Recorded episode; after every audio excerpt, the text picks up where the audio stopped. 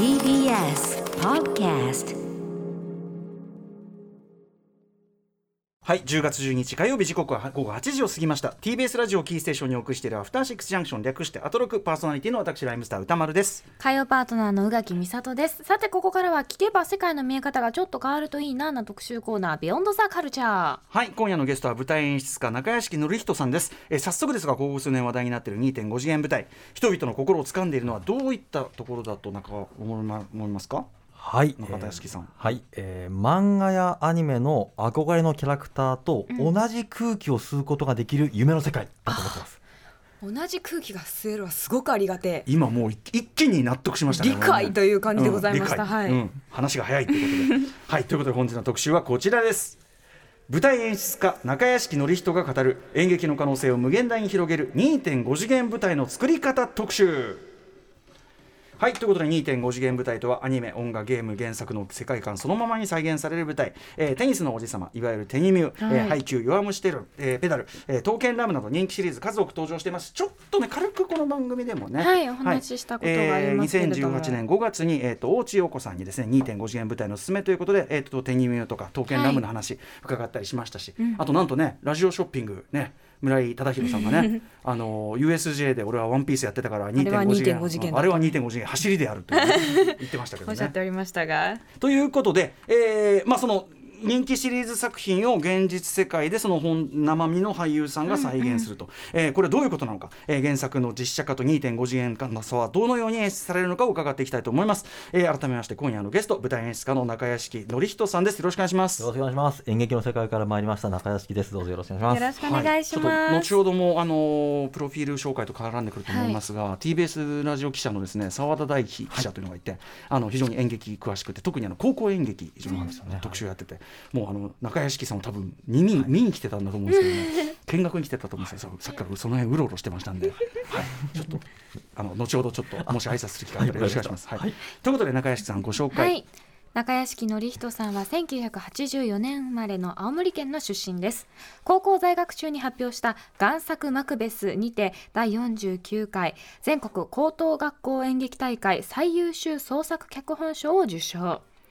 青山学院大学在学中に夏季空客を旗揚げ2006年に劇団化。劇団では子どもと見る演劇プロジェクトや女優のみによるシェイクスピアの上演企画なども手掛けています。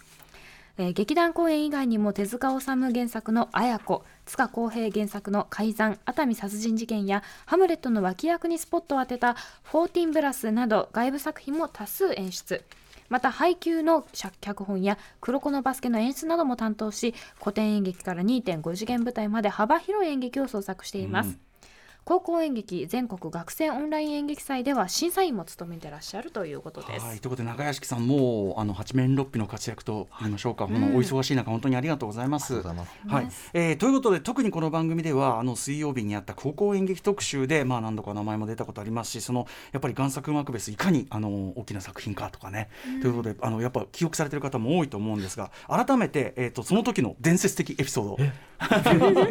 宇垣さんからちょっとご紹介。はい。はいえー高校3年生の時に書いた贋作マクベスが全国大会に進出。その年の審査委員長が日本演劇界の巨匠である平田織座さん、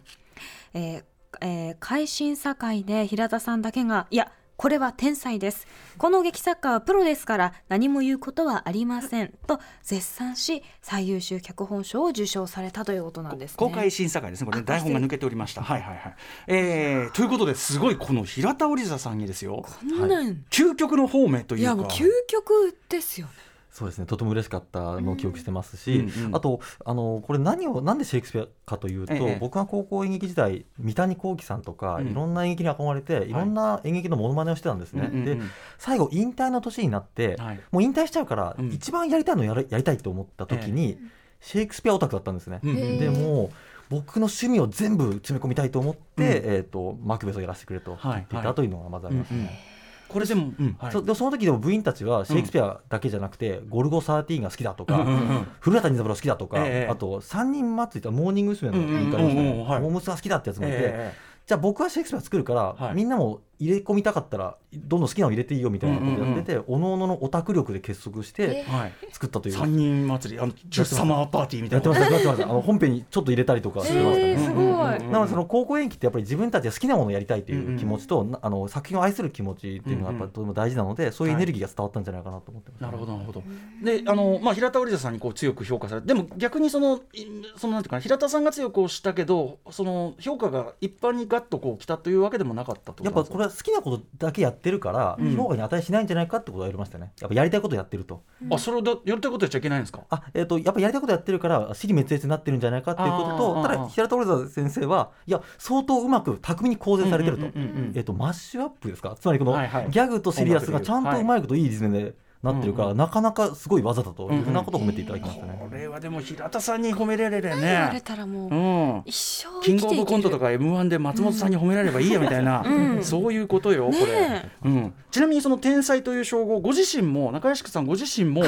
なんでも周囲に俺を天才と呼べというふうに。あだ名天才？いやこれあの僕上京した時に、ええ、僕の友達に3人ぐらい僕のことを認めてくれる人がいて、ええ、じゃ君たちどんどん周りにそれ言い言いあいつは天才だと言ってくれと、うんうん、そしたらそれ聞いた人はそうなのかなと、うん、10人中23人は信じるんですよね、うんでその信者23人がまた広げていくんですよね。なるほど。そ伝言ゲームで結局なんか天才っぽいムードになるというのが という規制規制事実と言いましょうか。作り上げる。作り上げます。何をご謙遜をっていうことですけどね。やっぱりこうどうしても才能ないんですよってつい言っちゃうんですけど、うんうん、いやこれ才能あるかどうかみんな決めればいいと思って。確かに確かに。伝言ゲーム始めたら見事に天才っていう噂が広がって。でも確かにその作品を発表しようって側が最初から謙遜してると、あじゃあ大したことないんだねって思ってね、見ちゃうし。うん、天才って呼んでくださいとか自己紹介でも才能の塊ですって言ってましたね。いや僕はそれ言える人の私は作品見たいもの、うん、その年かてはね、うん、僕はブレイク前のマドンナのエピソードを思い出しましたよねやっぱりね、うん、一人で来てるのに取り巻きがいるようだっていうね大事なスーパースター。あの才能がちゃんとついてきてる人には有効な手段ですね。はい、ということで、えー、そんな中屋敷さんにですね、今回は2.5次元舞台についてまずねそのそんな中屋敷さんがその2.5次元舞台にこうはまっていくプロセスとかももちろん聞きたいし、うんうんね。えー、配給の舞台でね黒子のバスケの演出などを手掛け現在は脚本と演出を担当した文豪ストレイドックス太宰中谷あ中井中也ごめんなさい中井中也15歳が、えー、14年中ということで、えー、小劇場や古典演技などを扱ってきた中屋敷さんだからこそ語れる2.5次元舞台の作り方そのなんていうか特徴というかね、うん、えー、についてお知らせなど詳しくお話伺います。中屋敷さんよろしくお願いします。よろしくお願いします。お願いします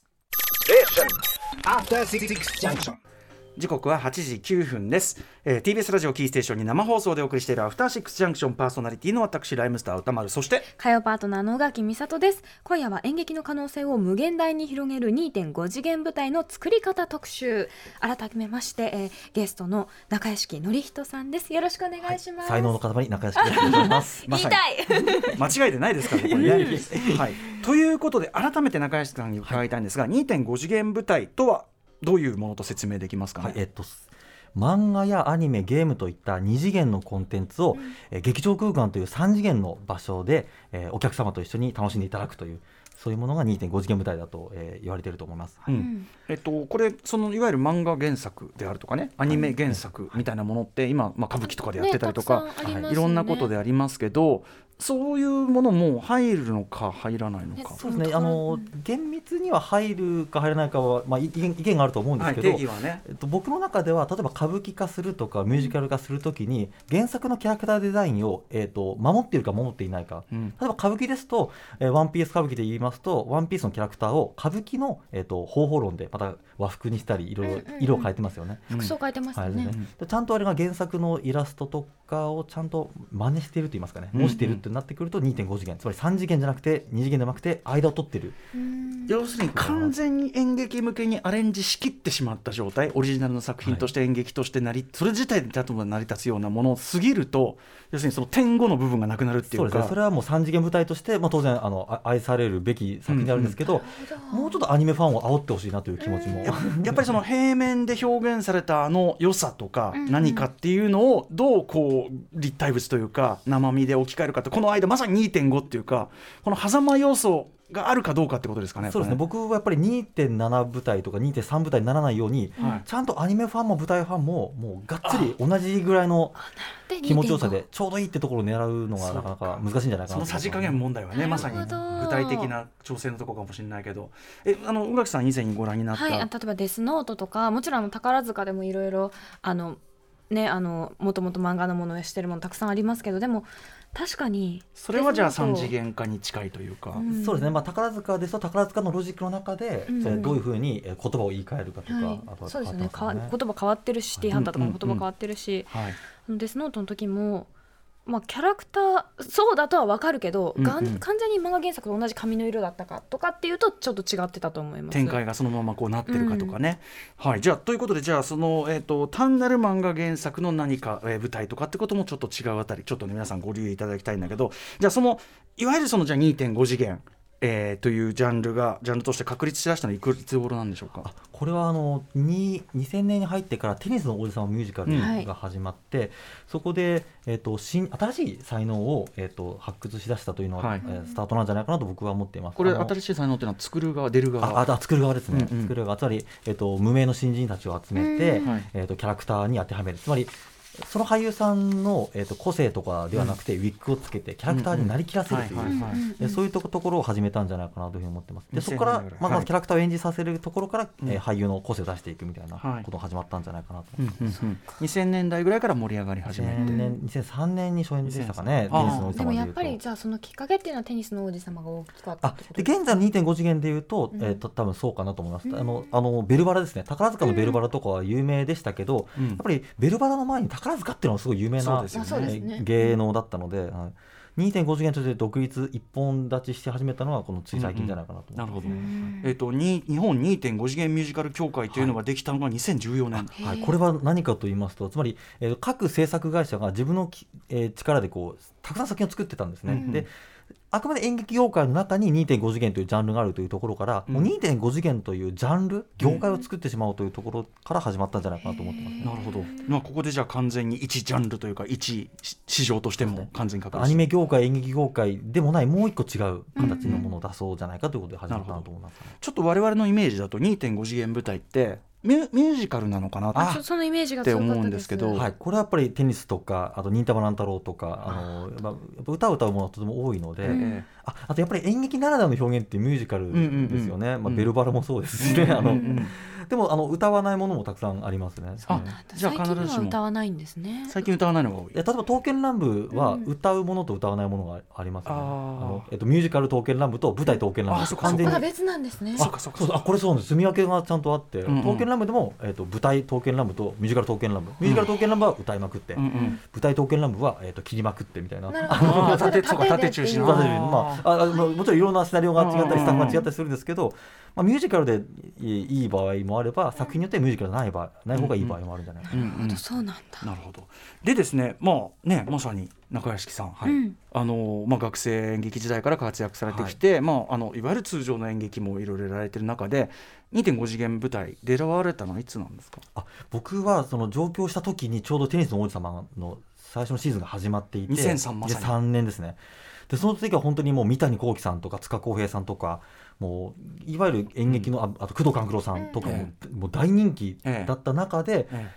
僕の同年代というか10代とか20代の子たちがそういうのを始めていてキャストで、うん、なんか始まってるなと思ってたんですけどよくよく蓋を開けて見てみると、はい、やっぱ僕自身もアニメ大好きな世代なんですよね、完全にもう。うんうんなんか自分の憧れている演劇の世界とは別で、うん、オタクの自分がやっぱ騒ぎ出して、なんかもっとこう推しを推したいとか、うん、燃えを燃えたいみたいな気持ちがあって、うん、その自分の素直な気持ちが何か出せるところないかなと思ってこう見に行ったりとか作りたいなと思ったりしてましたね。はい、へこの作り手として参加するようになったっていうのはどういういきさつなんですか？あこれはでもやっぱ僕普段舞台劇団作ってるんですけど、僕の舞台を見に来てくれた人が、はい、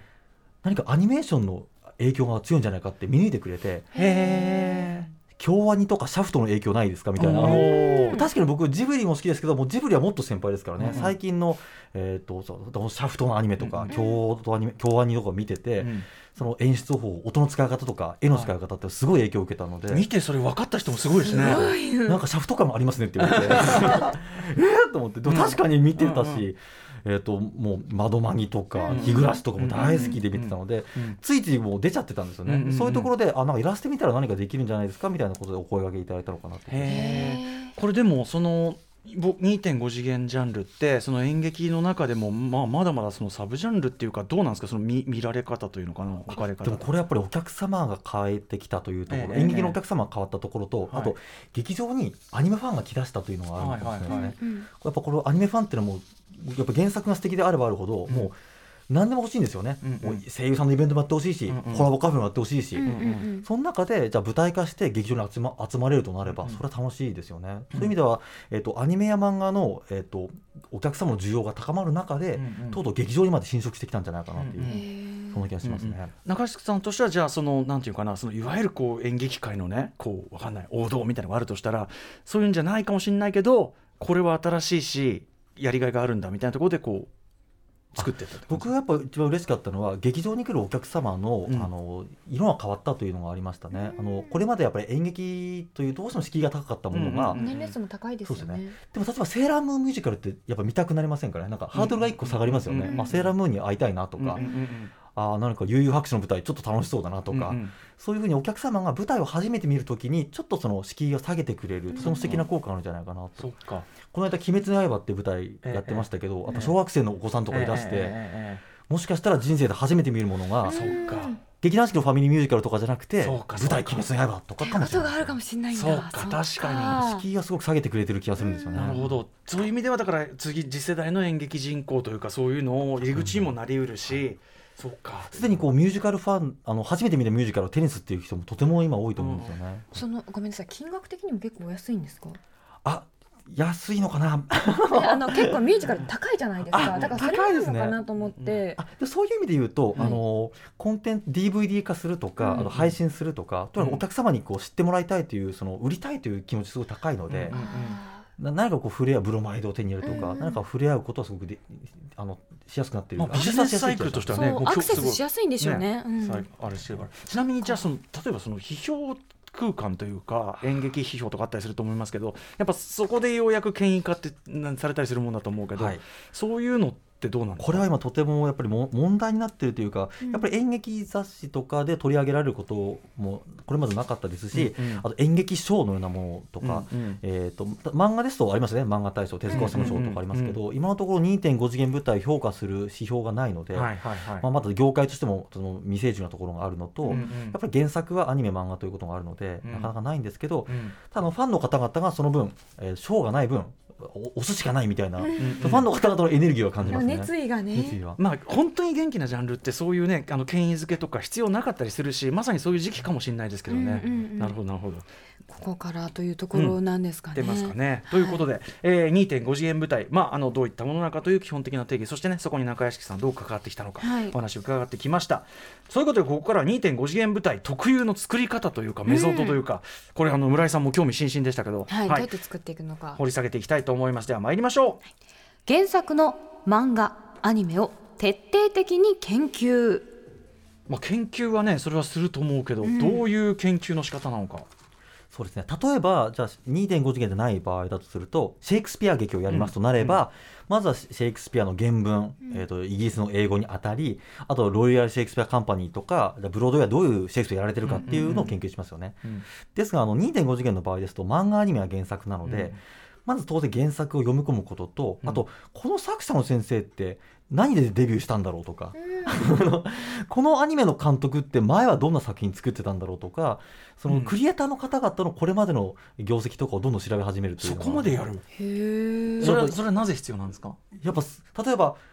あの例えばですけど、えーと、名探偵コナンをやるとなった時は必ずその1個前、はい、青山剛昌先生の刃を調べて、うんうん、あそうか青山先生はまずこの刃というアクション漫画を書いて探偵漫画を書いたんだと分かる、うんうん。うん、そう思うとちょっとこうコナンのアクションシーンの見方が変わってくるつまりなぜこの表現になったのかということを因数分解していくというか、ああその通りだと思います、うんうん、はい、なので単純に漫然とあ原作楽しいねじゃなくてどういう思いで先生は書かれたんだろうとか、うんうんうん、それそれを読み解いていくことによってこう我々が創作現場で、えー、何をこう俳優たちと、えー、作っていくかっていうのを明確になっていくかなと思ってます。そのえっとだったらえっと原作の漫画もそうだしアニメでもその監督の過去作とかも掘ってくものすごい見ますね。ちょっと、うん、例えば「ハイキュー」という漫画の脚本をやった時も、はい、えっと、三中進監督という方がやられてたんですけど、うん、この方はえーと、当然バレーボールの漫画を作ってるんですけど、うん、実はあの大きく振りかぶってという野球漫画で評価された方っていうのを知って、あだからま、あのきっとその監督がキャスティングされたんでしょうし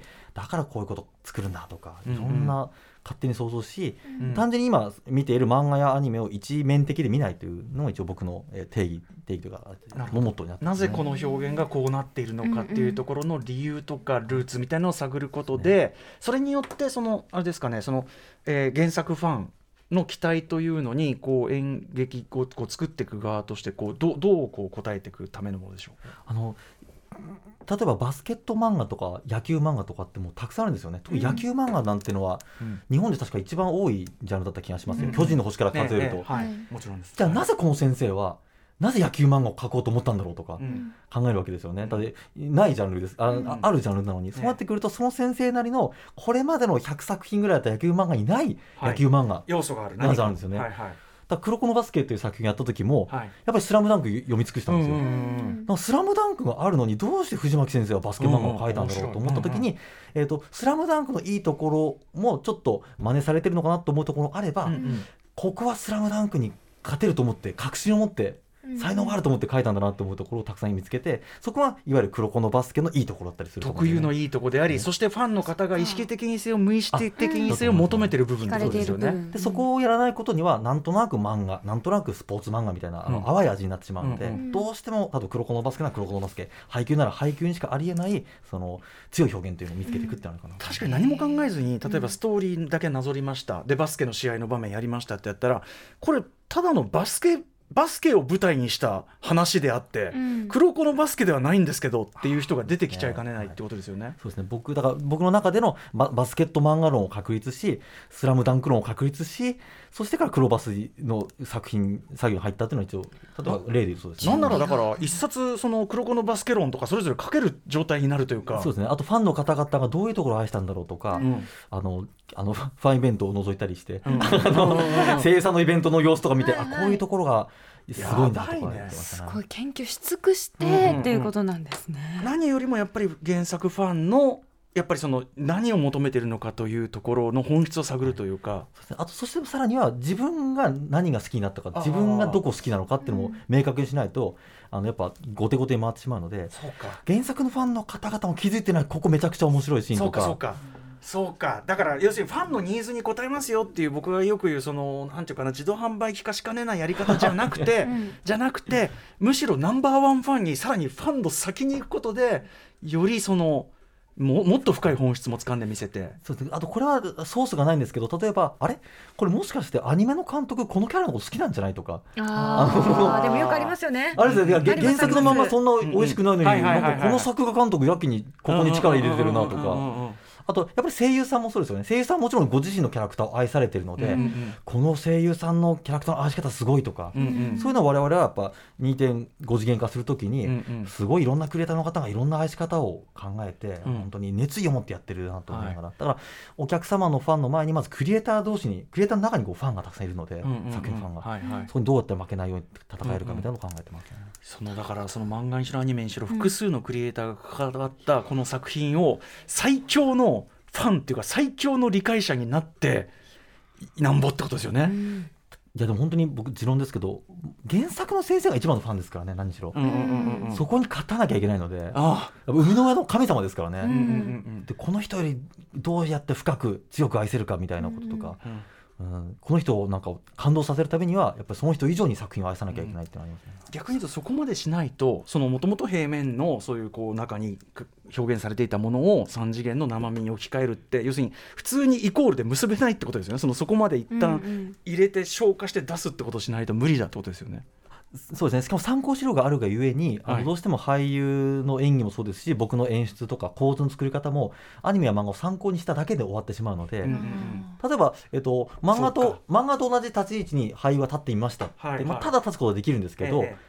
け漫画を研究してから立たせるとあそういう意味があって、はい、右にこっち左にこっちみたいなキャラクターの立ち位置とか、うんうんうん、だからここでアップが来るんだみたいな、うんうん、この言ったその原作の先生と編集者の方々とかがどうしてこのコマにしたのかみたいなことを我々はせめて、えーと、理解というかせめて我々なりの結論を出さないと、そこにはいけないなっていう気がします、ね、うんうん、これはやっぱりその通常の例えばシェイクスピアをやりますっていう時とやっぱビジュアル的な参考が先に来てるっていうのは大きいんですかねやっぱね。そうですね。例えばシェイクスピアの場合ですと400年前のイギリスのお芝居ですので、うん、まあ、いかようにやっても自分たちなりのやりたいことをやれば、うん、えそれは芸術的に評価されればいいということがあるんですけど、うんうん、原作を、えある意味えーと、模倣し超えなきゃいけないという、うん、とてつもないミッションを待ち構えているので、2.5次の場合は、どうしたら超えられるだろうなっていつも考えてますね。その縛りの強烈さっていうのはある意味通常の舞台と比べれば当然その縛りが多いわけだからそれゆえにやりがいとかクリエイティビティの発揮しがいがあるみたいなやっぱ燃えますねみんな、縛りがあると。うんうんえーと、衣装が重いとか、うん、ウィッグが長いとか、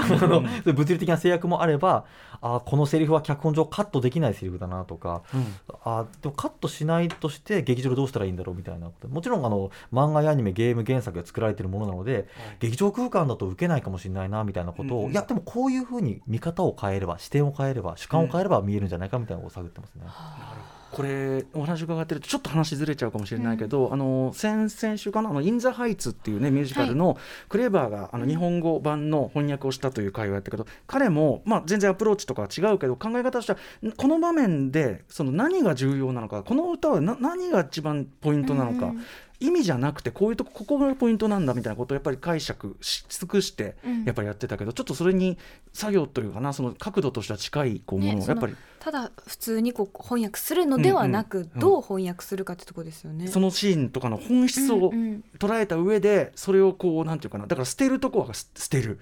うん、強調するとこは強調するみたいな何かそういうこうプロセスちょっと重なるものを感じたんですけどまあ、確かに例えば In the Heights とかですとその文脈がないと日本のお客様にその世界観が伝わりづらいみたいなことがありますけど、うん。うん、あこういう moment は意外と日本のお客さんがと興味持って持ってくれるみたいなことをきっと翻案されたと思うんですね。うんうん、で2.5次元の場合もあこのキャラクターそんなこと言わないなとか、このキャラクター漫画とイメージ違うなっていう瞬間があるかもしれないですけど、うんうん、逆にあ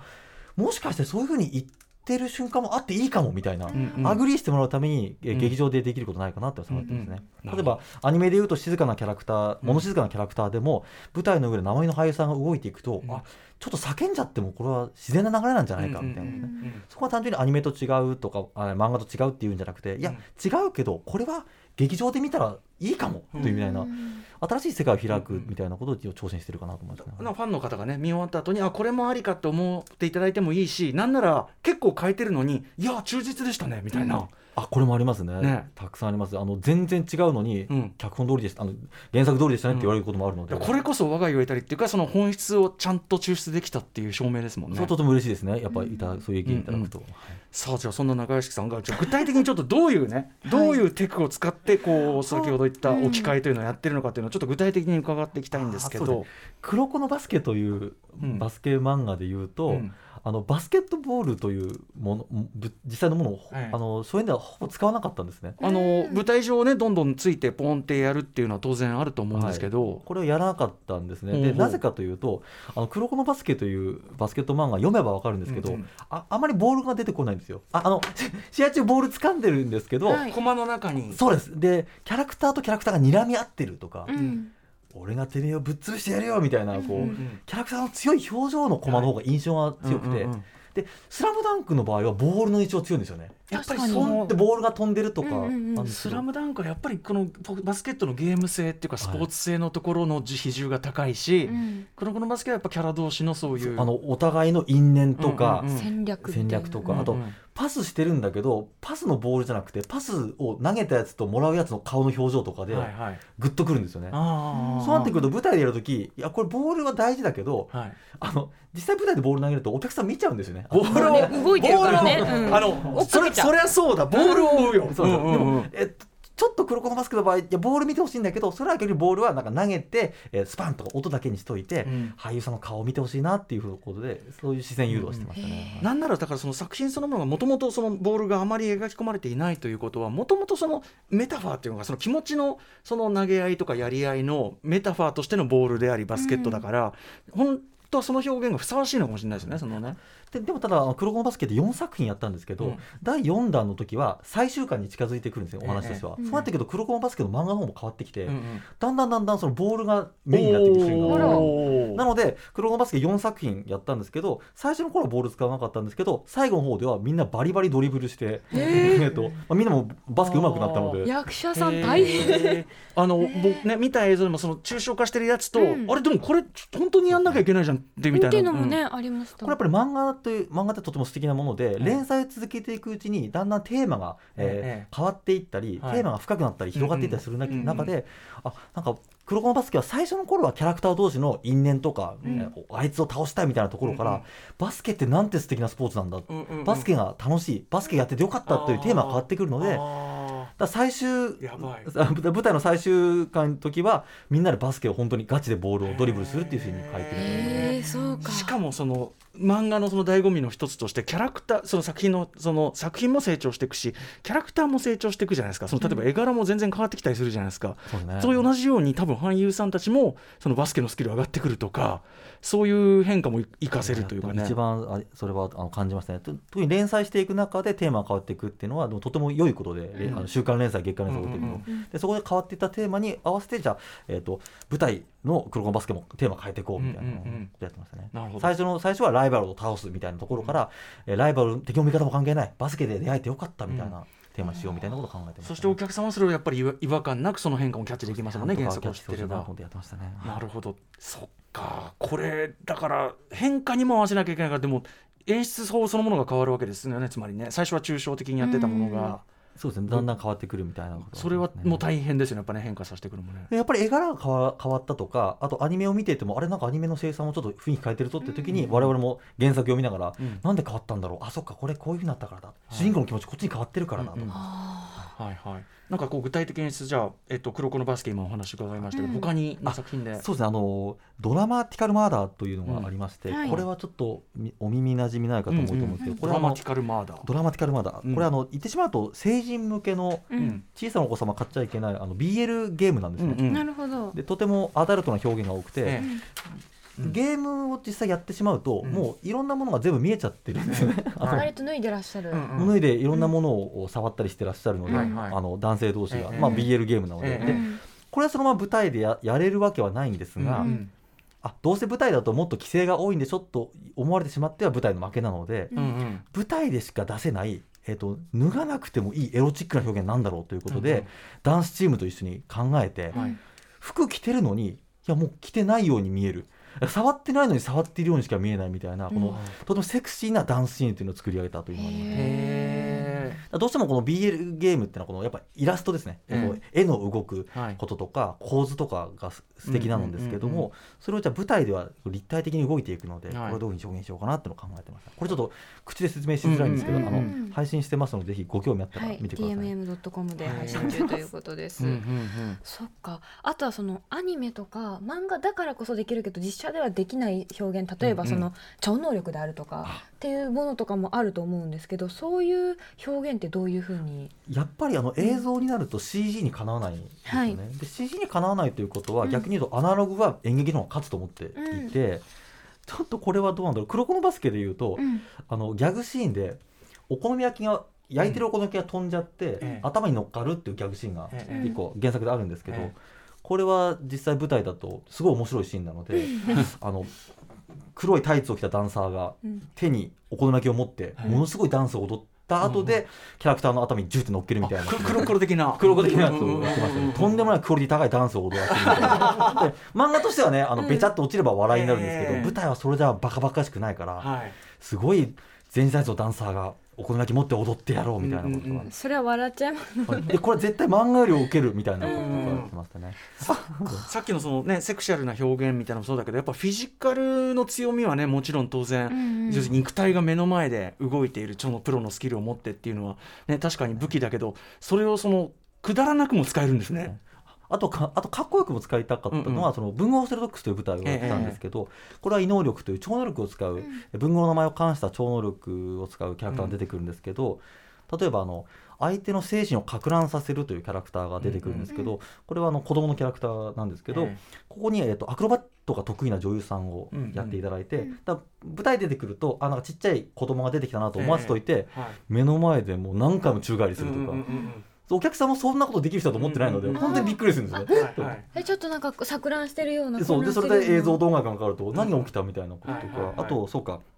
ハーマン・メルビルっていうキャラクターが出てきて、これは太った白髪のおじいちゃんなんですね。はい、であおじいちゃん出てきたなと思わせといて、実はこのやってる俳優さんめちゃくちゃブレイクダンサー得意な人なんですよ。はいはい、で、うん、そんな人がキャスティングされると思わないですよね、おじいちゃんキャスティングされてると思ったら、突然もうキレッキレのダンスを踊りまくって。お客さんが、ね、お客さんゾッとするっていうのがあって。でもそのやっぱ目の前で何かがふっとこう変わってしまうとか、うん、目の前のその現実があれ？思ってたんじゃない？みたいなのってやっぱ演劇とかこう目の前でやる何かの特徴っていうか強みだから、うん、それ自体もとなんていうかな超能力的なものに、ね、これはだからボイング・ストレドックスが異能力という超能力のようなもので戦うというテーマに沿って、はい、お客さんをとにかく驚かせようということで、うんうん、俳優さんから使ってましたね、はい、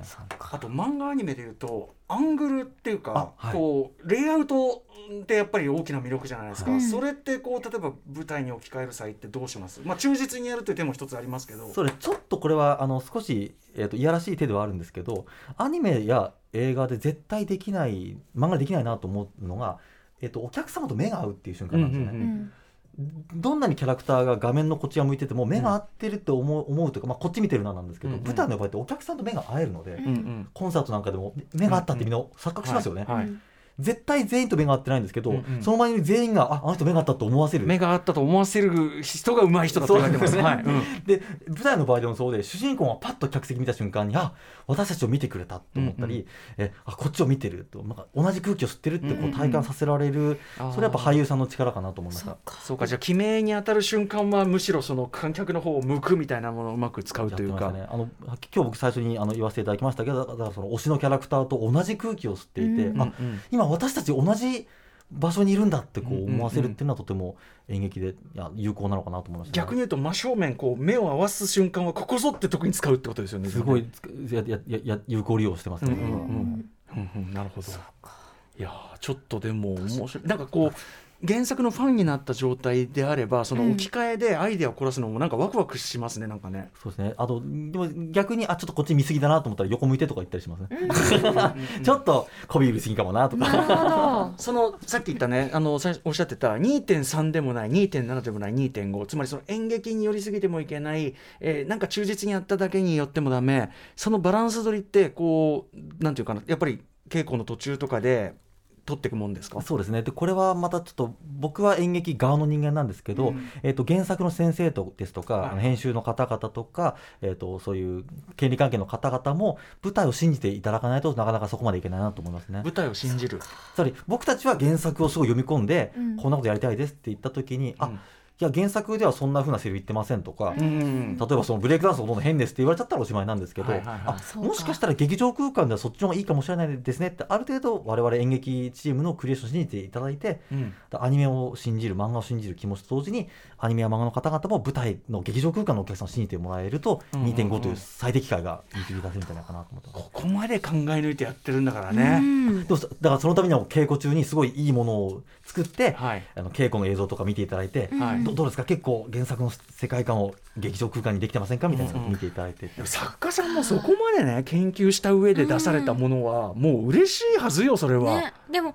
多分最初はどうしても守らなきゃっていうのも絶対あると思うんですよ。作家の方って自分の作品を、うんうんうん、だからこそそこ一番最初にそこを認めてもらわないとってことですよね。でもこれはでも最近はやっぱりいろんな舞台があるので、うん、あの原作の先生ももういろんな2.5次元参考ありますからね、うんうん、驚かないと思います。でも、やっぱテニスの王子様のミュージカルもボール使ってませんでしたから、ね、光で光でやって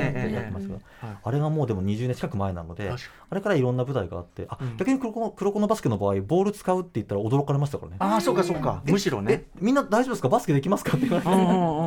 確かに、そうか。でもなんかいろんなこれから原作ものが出るに従ってじゃあこれどう置き換えるとかってなんか若干ワクワクしますねやっぱそれもね、うん、そうですね。あときっと漫画を描かれる方とかアニメを作ってる方々ももうもはや舞台化というものがかなりもう一般的になってきてるので、うん、これ舞台化したらどうなるんだろうなとか。うん、か舞台化した時にじゃあミュージカルになるのかな？もっとダンスシーンが多くなるのかな、コメディになるのかみたいなこととかいろいろ考えて。えー、信じて楽しんでいただけるといいなと思ってます。例えば今思ったのはそのサーフィン漫画とか流行ったらどうするんだろうとか確かにね、うん、サーフィンどうしようとかね。スケボーマンドが入るかもしれないよとかね。うんそんなさ。でもムツゴもだってミュージミュージカルっていうか舞台になってるぐらいだから、うんうん。ね、カイジもなってましたからね舞台に。うんうんうん。うんざわざわざわざわって言って舞台上で、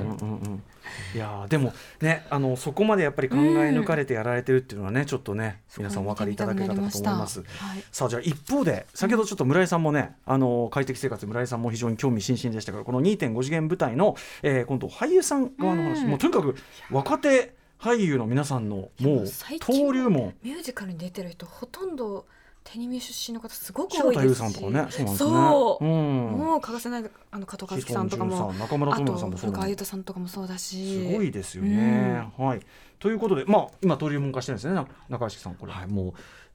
とにかく2.5次元というのはあのたくさんの方々に見ていただくチャンスを得られるということと、うん、もうたくさん学ぶことが多いんですよね。うんうん、例えば、えっと、原作の絵を真似る声を真似る。で真似をした上でさらに自分なり表現を見つけていくという、うん、とても課題が多いので、うん、そういう意味では実力を試されるし実力を磨ける場なんじゃないかなと思ってます。じゃあちょっとね次の役者さんパートということでちょっと一旦い。きましょうかねこれね。はい、アニメ漫画の真似ではない2.5次元の役作りこれだから演出もまんまなんていうかなトレースすればいいだけじゃないのと同じように、うん、当然演技もそうだと思うんですけどどういう感じなんですか？これはやっぱり僕も稽古場で一番起こるのは、ええ、それ真似だよねみたいなこと起こりますね、はあはあ、ちゃんと例えば原作のアニメのものをやった時に声優さんの声色を完璧にもう本人と同じぐらいのクオリティで出してきたとしても、ええ、だったらアニメに負けちゃうよと。そうですよね、その考え方ですよね。作品にどう向き合ってるかというのを自分なりの意見がないと、とてもとてもじゃないけどあの広い劇場で何千人のお客さんを納得させられないないので。はい。自分なりのキャラクター像自分なりの作品論がないといけないよってやっぱりだからさっきから言ってる解釈ですよねやっぱね、うん、その人の真剣な解釈。例えば音楽でいうとやっぱこのカバーとかと同じですよね、はい。はい、全く同じように歌っちゃダメですよ、うんうん、自分の考えてる音楽性とか自分が考えてる芸術性みたいなもので作っていかなきゃいけないので、うんうん、自分にしかできない、えーと、そのキャラクター像みたいなのを作ってくれないといけないなと思ってますね。うんうん、どういうこう役じゃあ指導されるんですか？その例えばそのなんか表面的なことをやろうとしてる人に対して。あだからそれはもう早く終わってって言いますね、うんうん、まあ、ま真似できました。よかったですね。じゃあそこから先行かないと、うん、あのあのその声優さんも驚かせられないし、うん、アニメスタッフ見に来てもびっくりしないでしょっていう、はい、なんかこう宿題出したりとかっていうのはあったりするんですか？こういうこういうことを考えてみなとか。あ例えば、うん、あのそのセリフのシーンはいいんだけどセリフ喋ってないシーン何も何もしてないよとかいつも。本当にでもとても基本的なことですね、はい、これまあね通常の舞台っていうか多分ステージ芸術全体そうかもしれませんけど、あのやってない時お前だなんやってない時戻っちゃって、うん、やってない時は何でもない時だと思ってるみたいな、これ例えばすごい地味なんですけどみんなで登場シーンはできるんですよ、はいはい、舞台上に出てきてセリフ喋るのはいいんですけど、はいはい、退場するシーンに抜けちゃうんですよね。楽屋戻ろうみたいになっちゃうんで違う違う違う。ちゃんと退場してるけど退場してる時もちゃんとそのキャラクターでいないといけないよみたいな。見えてるよ見えてるでもこういう基本的なこととかってでも本当に演劇の演技の基本的なことなので、うん、そのキャラクターを演じることによってその演技の基礎本当に基礎的な基礎みたいなことも知られるので。一番最初にね自分じゃない何かをこう、うんうん、ある種こう降臨させるっていうのは、うんうんすごく勉強になる若手俳優にとってだからすごくいいのかもしれないですね、うん、その解釈ってことを求められるとかなんかすごい、まあ、基礎的なことであるけどもそれをこうわかこう構造化しているというかな、うん、そういう場にもなってる。その先ほどから言ってるこう演劇では表現しづらいとされるような表現をやる場合みたいな例ありますか？そうですね。であの俳優さんもこう2.5の場合2パターンあって、うんうん、例えばもうものすごいアニメでは漫画できるけど舞台でどうしていいか分かんない時にあの脚本家とか演出家にどうするんですかって聞くパターンもあれば、うんいや俺がなんとかしますよっていう。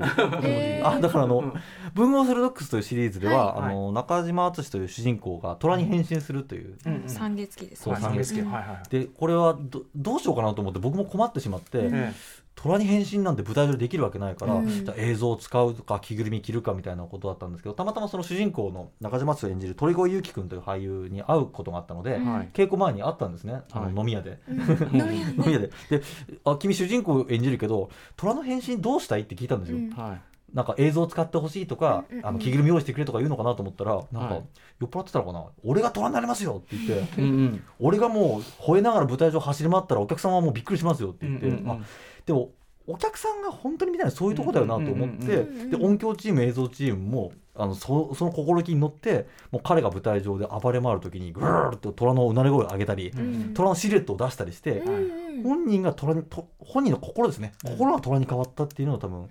えー、と表現してくれたんじゃないかなと思ってやってましたね。なるほど。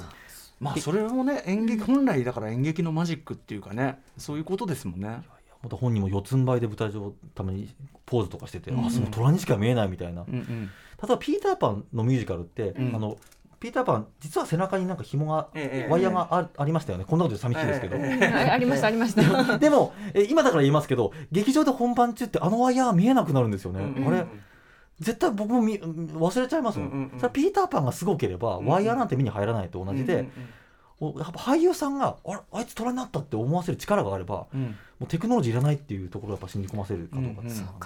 なるほど。これでもやっぱり通常の舞台と違う部分があるとしたらどういう部分でしょう？2.5次元あのやっぱり勝てないっていうのが一個あるのかな？アニメやあの視覚表現だけではアニメや漫画に。全く勝てない